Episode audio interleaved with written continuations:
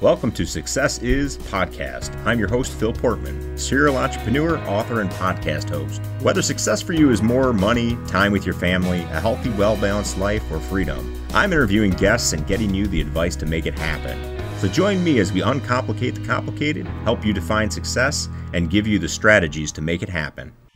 Hi, guys. Phil Portman here. Today with me is Daniel Borrero. He's an investor, entrepreneur, business coach, and podcaster who founded USA Land Ventures, a real estate investing and training company. Hi, Daniel. Thank you for coming and joining us today. Oh, thank you for inviting me. So let's start off with just tell us a little bit about your background. Um, you've been in the business since what, 1986, is that correct? 1989. 1989. Very good. So tell us a little bit about how'd you get into uh, real estate investing and a little bit about your background.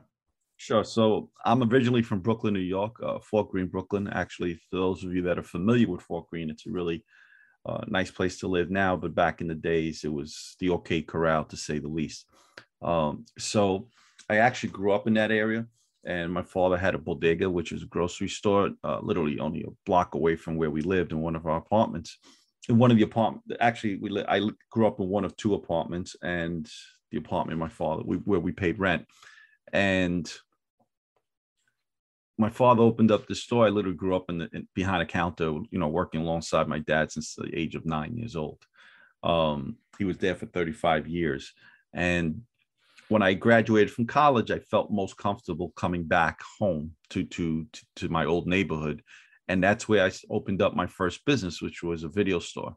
Uh, the video store I was there literally for 25 years. So it went from videos, it went from to a beeper subscription place where we had over 130,000 beeper subscribers, um, about 30,000 retail, about 100,000 wholesale, and then that grew into the cell phone business and eventually you know every those businesses have its life cycles and, and and we grew out of those right as what all this life cycle just came to an end.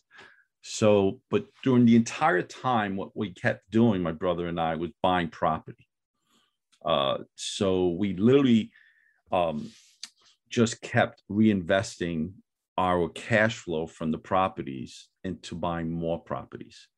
And the one of the goals was, or one of the ideas was, um, don't buy anything that we can't walk to from our office because the time that it takes to travel back and forth to an individual property, especially in New York with all, with all the traffic, it could add another hour to your day, and then you're down that hour. Right? It's not most. Of, it wasn't the most efficient um, layout of our, our, our time. Right? So, and and that's essentially how we started the real estate business. Gotcha. That's awesome. And you've grown it uh, leaps and bounds to today, and then obviously doing coaching as well. Yeah, I mean, the coaching side came about at, as a result of my kids. You and I discussed this. They kept, you know, telling me, "Dad, you look at the garbage you're putting out there. You have to really put it out there." And when I really started looking at some of the stuff that people were coaching, I was like, "Wait a minute, that's that's not good advice." You know? Yeah. right. and then when I started seeing, yeah, when I started yeah. seeing how much they're charging for this, I'm like, wait a minute, that's that's not really right. I mean, so in my case, I'm doing I I don't charge anything because I do it because I love to do it at this point. I can, you know, that's why we do it. Yeah. Yeah, so I'd love to hear more on that. You, you talked about family in our previous conversation and the importance in your life.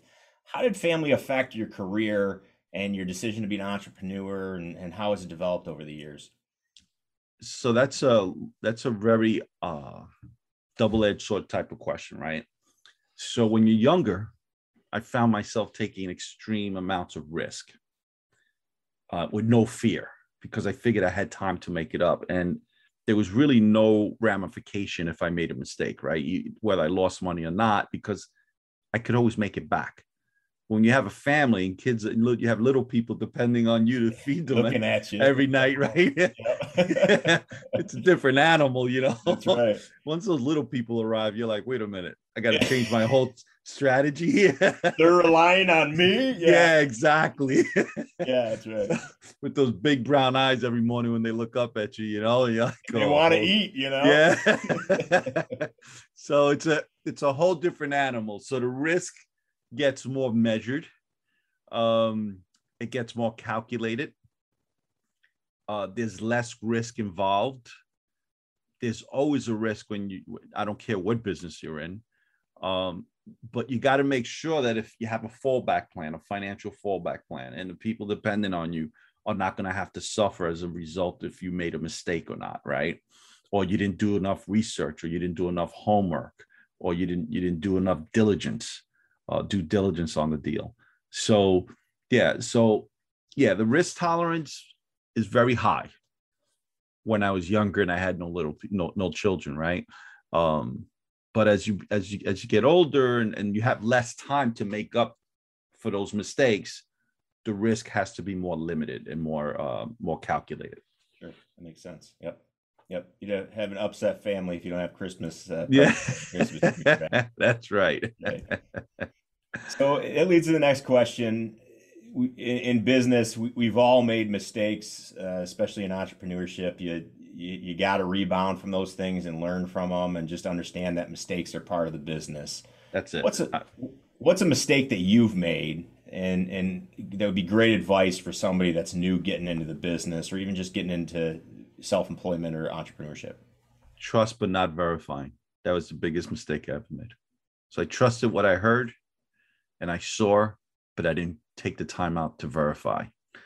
Um, so guys, and I that's that's management 101. And I knew that.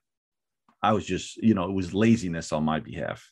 Sure. You know, that one moment of of laziness cost me a lot of money. And it's at and it's happened to me more than once. I would say at least two to three times. I guess after the third time, it was a bigger sledgehammer that hit that I got hit with. Yeah, you know, it was a lot heavier. Yeah, so no, it doesn't happen again. yeah, it doesn't happen again.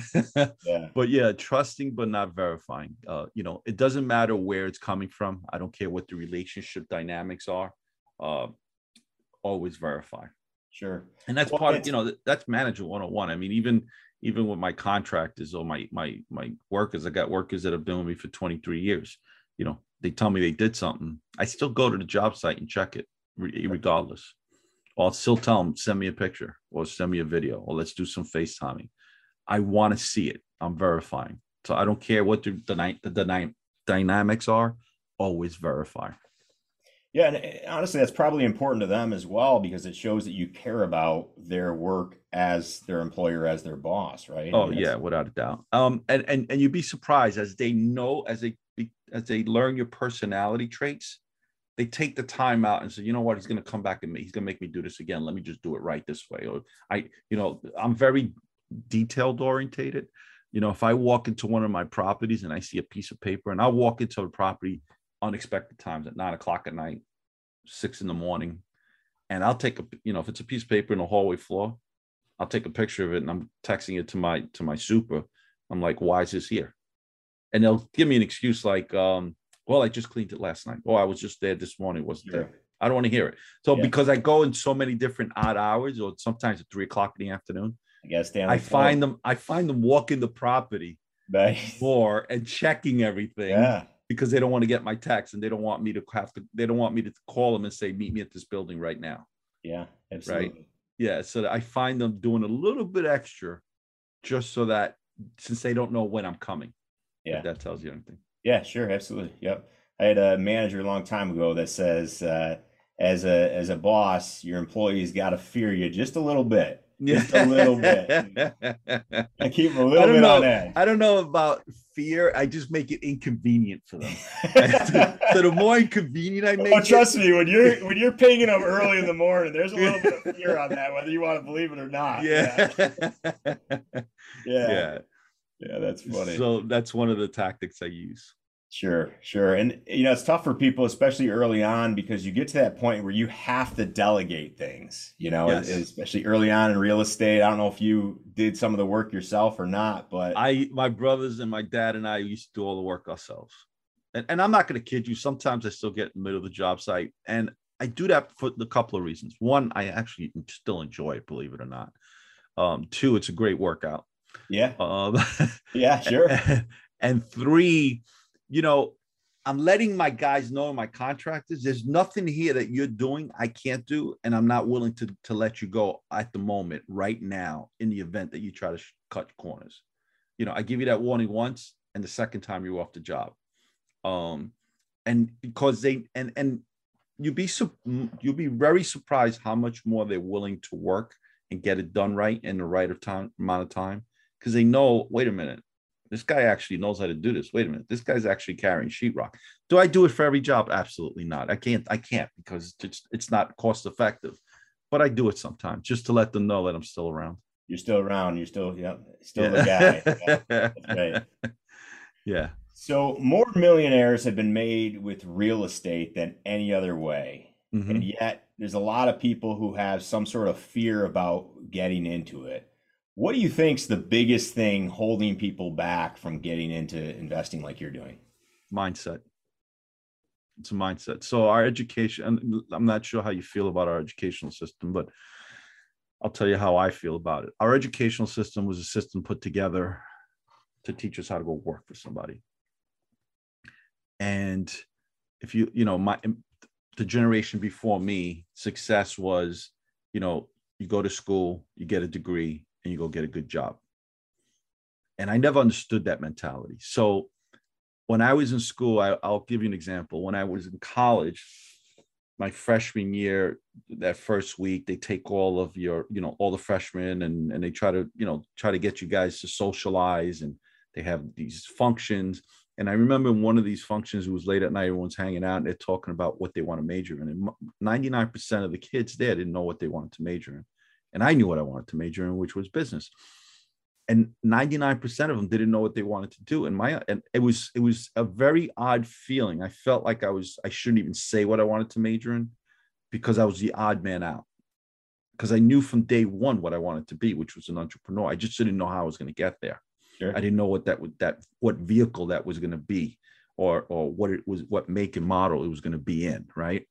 Um, but I, I I knew I wanted to be an entrepreneur, and then I quickly realized in college I wasn't being taught how to be a self-made entrepreneur. I was being taught how to go work for an entrepreneur. Follow direction, right? Right, and make them money.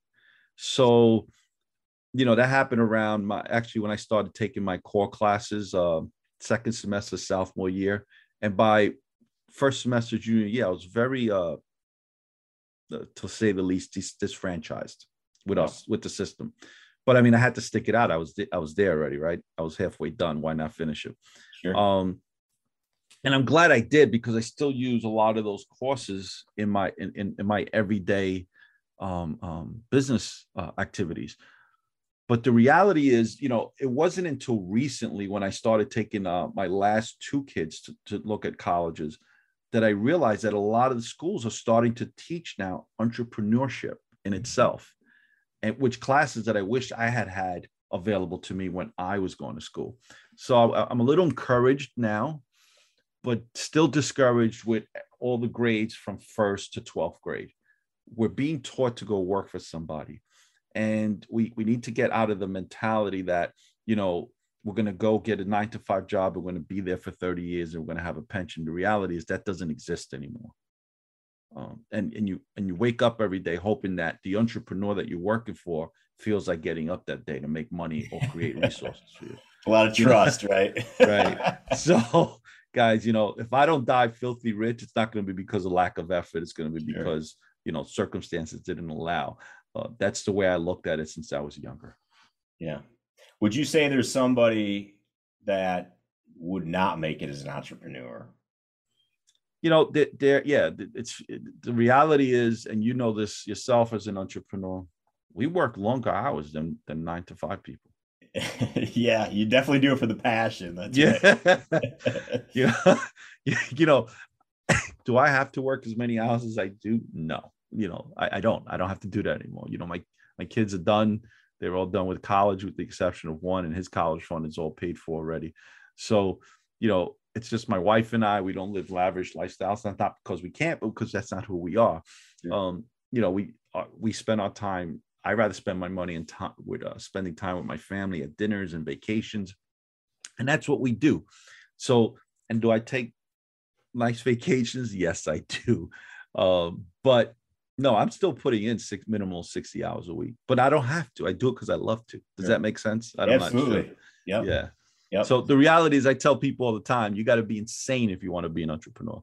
This Yeah. is not a lifestyle for everyone. If you're if you are if you put more value on your time than money, Yep. do not become an entrepreneur. Go be a teacher. Mhm. Sure. I agree with you on that. And Yep. I'm not saying anything wrong with teachers, but the reality is they don't have the hours that we have, right? That's right. You got to love solving problems, getting in the mix, new Right. issues every day, fixing things. You got to love the grit of what you do every day. Yeah, I, I tell people I'm a financial social worker because I'm always fixing other people's problems. When you Yeah. come to me and you want to sell me your properties, it's you have a problem. That's right. So either you're going through a severe divorce, you're going through some financial difficulties, um, you just made a lot of bad decisions in your life, Yep. uh, whether it be social or financial. So we are, yeah, that's what we are, problem solvers. Absolutely. You're a psychologist sometimes, yeah, throwing on the different hats, right? that's right. Yeah. That's so right. throughout your career, when was the point where you felt like you made it? Like you had success? When was I've never point? felt that I've made it. That's what Never. keeps that drive going, right? Never. You know, it's, I get that question asked to me all the time. I just had that question asked to me by one of my cousins cousins that I'm still very, I'm we're really close. And he said to me, Danny, when are you going to be satisfied? I says, if I'm ever satisfied, put a bullet in my head. That's right. I'm done. Lay down in that. I don't want to be satisfied. Yeah. No, why? To me, it's exciting. It's it's a it's a drug. Every time I get I do that great deal, It's a high. I don't, you know, I don't drink, I don't, I don't smoke cigars, I don't even go play golf. I mean, it's it's the deal. It's chasing the deal that that's the excitement. It's just it's Yeah. it's uh it's a feeling that I can't describe and and and I, and I I could only assume is why people take drugs because it's a feeling that you know they, they they're always chasing that next high or the next best high. Well, that's my case. I'm always ex- chasing that next best high with the deal. It's Yeah. it's all about making the deal. Absolutely. No, I, I couldn't agree with you more. I think that uh, you know when you when you have that high, that feeling just in part of your your life, everything else, drinking, all that stuff is a secondary cheap substitute for Yeah. what you actually get. Listen, Right. I get asked to go get, you know, like a friend of mine, John, says to me, you know, I got comps for two two suites at, at, at I forget what hotel, Atlantic City. Let's go hang out. We'll gamble. I says, John, I gamble every day. The only yeah, difference that's is, my life. yeah, is the only difference is the odds are on my favor, not the house favor. So no, I'm not gonna. It doesn't. That doesn't interest me. You know. Right. Uh, so you're right, 100. percent What's the co- most common misconception you've heard about real estate? Or you talked about earlier, you've heard some just really poor trainings and that sort of thing. What what are those misconception, those that misinformation that you hear from I hear a lot of information, you know, basic property just on cash flow, right? And and I I really hate hearing that. And there's a lot of guys out there. I shouldn't say that. There's a lot of guys out there that do well with it, but the real money's on the long term hold. The real money it? is is in staying the course. The real Yeah. money is, you know, um, buying the long term property that's going to have appreciation in markets that are going to appreciate. Um, and then there's different tactics and strategies that you could figure out that helps you figure out whether that property will most likely appreciate at what and what percent per year over the course of the next 20 years. Okay. Um, the other misconception out there is I see a lot of guys out there driving real expensive cars, showing up on the job site with, you know, two thousand dollar shoe. They, they they've got in in their wardrobe alone four grand, right? Three four grand, with and then not including the, the vehicle they're driving up on. And then they walk around like, yeah, I'm the boss, right? Listen, guys, that's not the real side of this business. It's not. The real side of this business is, you know, um, well, first and foremost, if you're investing that much money in how you look, it's that much money less that you're going to have to grow your business. So when you, you know, like in my case, it pains me to buy a vehicle, a brand new vehicle. It kills me. Do I get it? Of course I have. to. I have to. It's part of the business. It's part of, you know, I need that for my family, right? But it's it I look at it and it's a piece of metal that's appreciating on a daily basis. Whereas if I take that same amount of money and I put that into a property, I'm getting cash flow that could buy any vehicle I want. So can I drive a two hundred thousand dollar car? Of course I can. Do I? I don't know. So that's that's those are the, the biggest misconceptions that I find in the in the business. You know, it's not like you know. I remember when I was a kid, I, there was this Asian man. There were two guys out in, on TV, Carleton Sheets. I'm, I'm not sure if you're old enough to remember him. And you would get his program, and he would send you cassettes. Yeah, with, uh, yeah, yeah. The real estate investing courses. Absolutely. Right. Yes. Yeah. Yep. And yep. then there was another. And no guy, money down or whatever. yeah, exactly. And that and that's another misconception. Yeah. uh, and there was another guy, an Asian guy, and he'd be on a big, you know, yacht with all these beautiful women around him. And he says, and all this could be yours, right? Yeah. If you invest in real estate. Look, the reality is, look, can you afford that? In many cases, yes, you can. But that's not most of the cases, no. Yeah. You know, the, the reality of this business is that you will be very wealthy um, if you stay the course over the period of time. If you don't, you know, you know, I could make $160,000 on a flip. And I take that 160, I put a 33% away for the government. So I could pay my estimated taxes every quarter. And then the rest goes into a down payment for a long term uh, purchase of multifamily for cash flow. And the cash flow then pays for anything I ever want in my life. The stability. But you know, right. a big part of that, what you described though, is what drives you too, right? if you're driven by the fancy cars and all those mm, things. Yes. you know, I, and there's nothing wrong with it. Sure. As long as it doesn't hurt your business. If it's if it's gonna hurt your your business has to take priority. It's got to be family and then business. That takes priority, guys. If your business is not your priority and looking good is, your business is not going to grow because you're not feeding your business you're feeding your you're feeding your looking good your side hobby. of your lifestyle. Yeah, right? your lifestyle. Yeah, that's right. So, what's some a good piece of advice you'd you'd give somebody just getting into real estate investing, um, young guy just getting in or young girl getting in? What's a good piece of advice, if it be it real estate or even entrepreneurship? You know, starting a business on their own. What's a, a, a really good piece of advice you'd give them? I'm gonna I'm gonna have to give several on that because one will not be enough. Um, first and foremost, educate yourself. Take the time out to educate yourself. And in, in this marketplace, with the technology we have available to us today, it's pretty much all, all out there for free. YouTube is an unbelievable instrument. Um, number one, whatever that whatever that segment of the market is or that product or that service that you're trying to to uh, to sell.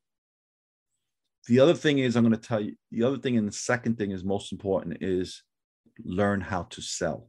If you learn how to sell you're going to learn when you're being sold. You're going to see it coming uh, great book is uh, by jordan Belfort, way of the wolf uh, i highly recommend that another one is uh, the millionaire mind. Understand what a real entrepreneur thinks like. Um, self-made. These are self-made entrepreneurs. The millionaire mind. It is a case, studies of these self-made millionaires.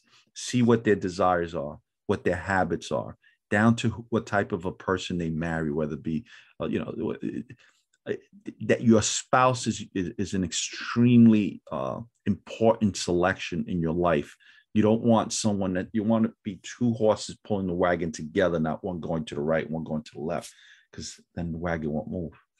Um, stay the course. Things are going to be rough. You're going to doubt yourself. Remove the negative people around you. Uh, go to meetings or networking uh, events, but don't go to any event where you're the biggest person in the room because then you're not going to learn anything. You got to be in it in the room where you're most uncomfortable, where you're the smallest person in the room. And I know that's really challenging. I had to get over that myself. I still do several times. Um, but you want to be the smallest person in that room because those bigger people are gonna are, are gonna are gonna bring your level up way higher, much higher. That's great advice. Honestly, great advice. Uh, you know, and I I love how you wrapped it up, and I mean it's it's uh, attainable to anybody. I mean we have access to so much information out there. Yes. You know, if you make learning part of your daily habit, the sky's the limit, right? oh yeah, I mean, and the reading part is most essential. You know, You want to know what the mac, mic, macro is, what's going on in the economy worldwide. You want to know what's happening in the country, and then you want to know what's happening in your specific market area locally. And with that knowledge, you could anticipate where the migration of people are going, where the migration of services are going, and you could position yourself accordingly before it even gets there. That's where the real dollars are. That's right. And, and I love what you said about the sales thing because I couldn't agree with that more. One of my first jobs was door to door sales in Detroit, knocking on doors, selling them stuff. And although I didn't make a ton of money at it, I learned a lot. That did it? Did you not? Right? You probably learned. I correct me if I'm wrong. Their body language yeah. tells you everything. Yep. Like as soon as they open the door, within well, first of all, you probably only had five seconds to to for them to decide whether they were going to listen to you or not. Yep. Right. So that skill gets improved. And the, the second skill that gets improved is the body language that that that they're representing to you, right? Immediately tells you whether you, you have a chance or not, right? Honestly, that's the boot camp for sales, dealing with people, any of that. You, know? you get a door slammed in your face enough, and and then the worst part was they would drive us out there, and they'd be sitting in the van just watching us. So uh, at the same time. Oh, I know exactly what you were doing. They'd give you all these products, whether whatever they bought in bulk. Was that what it was? And, and whatever it was, yeah. You, and you yeah. go there and you give somebody like, hey, you know, let me in, and I'll, I'll give you this free roll of paper towel. Yeah you know? like... Listen, it it developed. Look, it's so funny when people ask me, "How did I learn what I learned? How do I how did I learn what I do?" And I tell people I learned doing what I do, shining apples yeah. in my dad's deli, right? So my father had a huge sandwich business, and every morning he would pick up three cases, sometimes four cases of apples. And my brother and I, at by 6:30 in the morning, were washing apples. And then around eight o'clock, they were dry enough, and we had to then shine the apple with Wesson oil and paper towel. So, you know, when I was in my teenage years, my dad decides to leave me in charge and goes away for three days to visit his mom. And no, I'm sorry, a week. And I tell my brother, screw that, we're not shining apples. Dad's not here.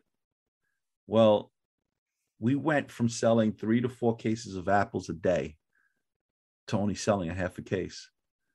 So within three days, I says, "Oh, we got to start shining apples again." So essentially, all we do is shine apples. Yeah, that's what we do: shine apples. Yeah. I hope that was a good metaphor. Oh, it's great, great analogy. Honestly, it's you know, it's in the details. A lot of people don't realize that. Yeah, talk about like um, the, I can tell the difference between like a successful restaurant owner or uh-huh. an unsuccessful restaurant owner. When you go into their shop, you talk about their business. They know what they're making down to you know what they're paying for that salt packet or that's right stuff like that. Those guys know. And then that's you go right. into these other shops and these guys are flashing money. They got all this stuff, and I say that guy won't be in business in a year. No, once he's gone, once that's his right. loans are up. That's right. I agree one hundred percent. Apples is a good analogy on that because that's that's really what it's about. It's the devil's in the details, really. You know? Yes, it is shining apples. That's what we do. Well, Dan, thanks for getting on with me today. Um, it, it, please follow Dan on Instagram, USA underscore land underscore ventures, and also at usalandventures.com. Anything you want to sign us off with here today, Dan? No, again, thank you for inviting me. I had a great time. Um, anybody have any questions, feel free to DM me. I have no problems responding. I love this side of the business. I actually love sharing it. It makes me feel good when I hear the success of, of people that have reached out to me. Cool. Well, thank you guys for joining us today. Thank you. Take care.